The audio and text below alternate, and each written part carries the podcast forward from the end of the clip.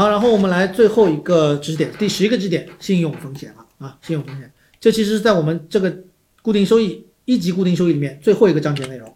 那么首先，什么叫做固定？什么叫做这个 credit risk？credit risk 就是说它没有办法啊，failed to full and timely payment，不管是利息还是本金。比如说啊，比如说他一月一号应该给我一百块钱的 coupon 的。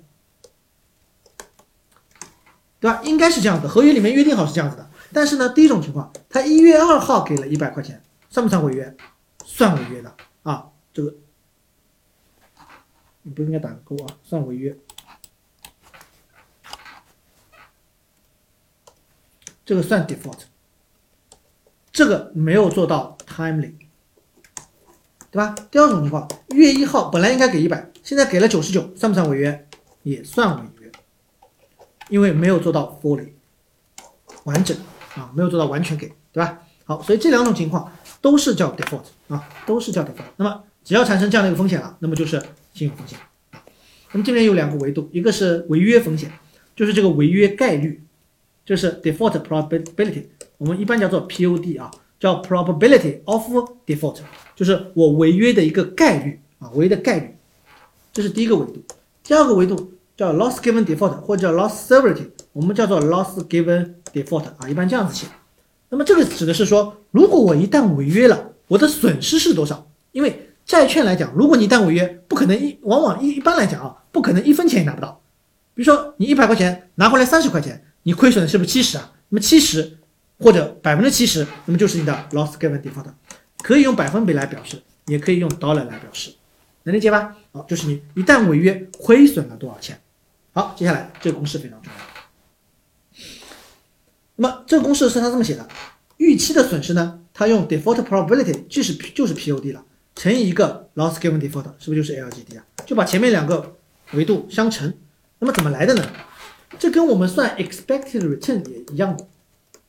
我们算 expected 预期的这个收益怎么算的？是不是就是算这个收益的一个期望啊？比如说告诉你一组概率，告诉你一组 return，对吧？好，百分之五十的概率呢，我能赚到百分之十；百分之三十概率呢，我能赚到百分之十二。那么还有百分之二十的概率呢，我能赚到百分之十五。那你算预期收益怎么算？是不是对应的概率乘以对应的 return，然后最后把这三部分我圈出来的全部相加，是不是就可以了？对吧？就是概率乘以一个 return。那么 expected loss 也是一样的，大家啊，expected loss。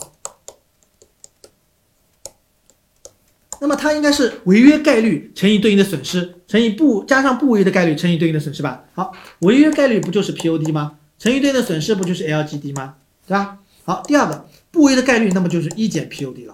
因为违约是 POD，那么不不违约不就一减 POD 吗？那么不违约的情况下，我有没有损失？不违约我是不是就没有损失了？就零了。所以后面这项是不是就零了？所以 expected loss 不就等于 POD 乘以 LGD 嘛？对吧？好，就这样的一个公式啊，这个公式要掌握的。那么接下来有一个叫 recovery rate，叫回收率。就刚才我举这个例子，你应该给我一百块钱的，最终呢你违约了，只给了三十，给了三十，是不是亏七十啊？好，所以这个 recovery rate 就是你回收的这样的一个比率。那么在这里面的话，是不是就是回收了三十块钱，一百块钱回收三十，所以就是百分之三十，就是你的 recovery rate。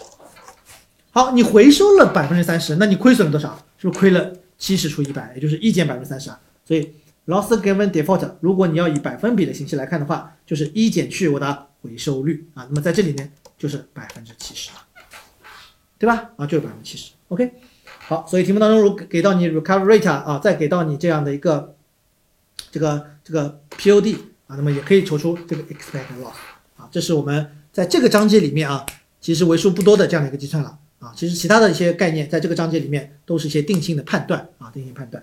好，那我们重要的十一个的一级固定收益知识点，我们就讲到这边啊，谢谢大家。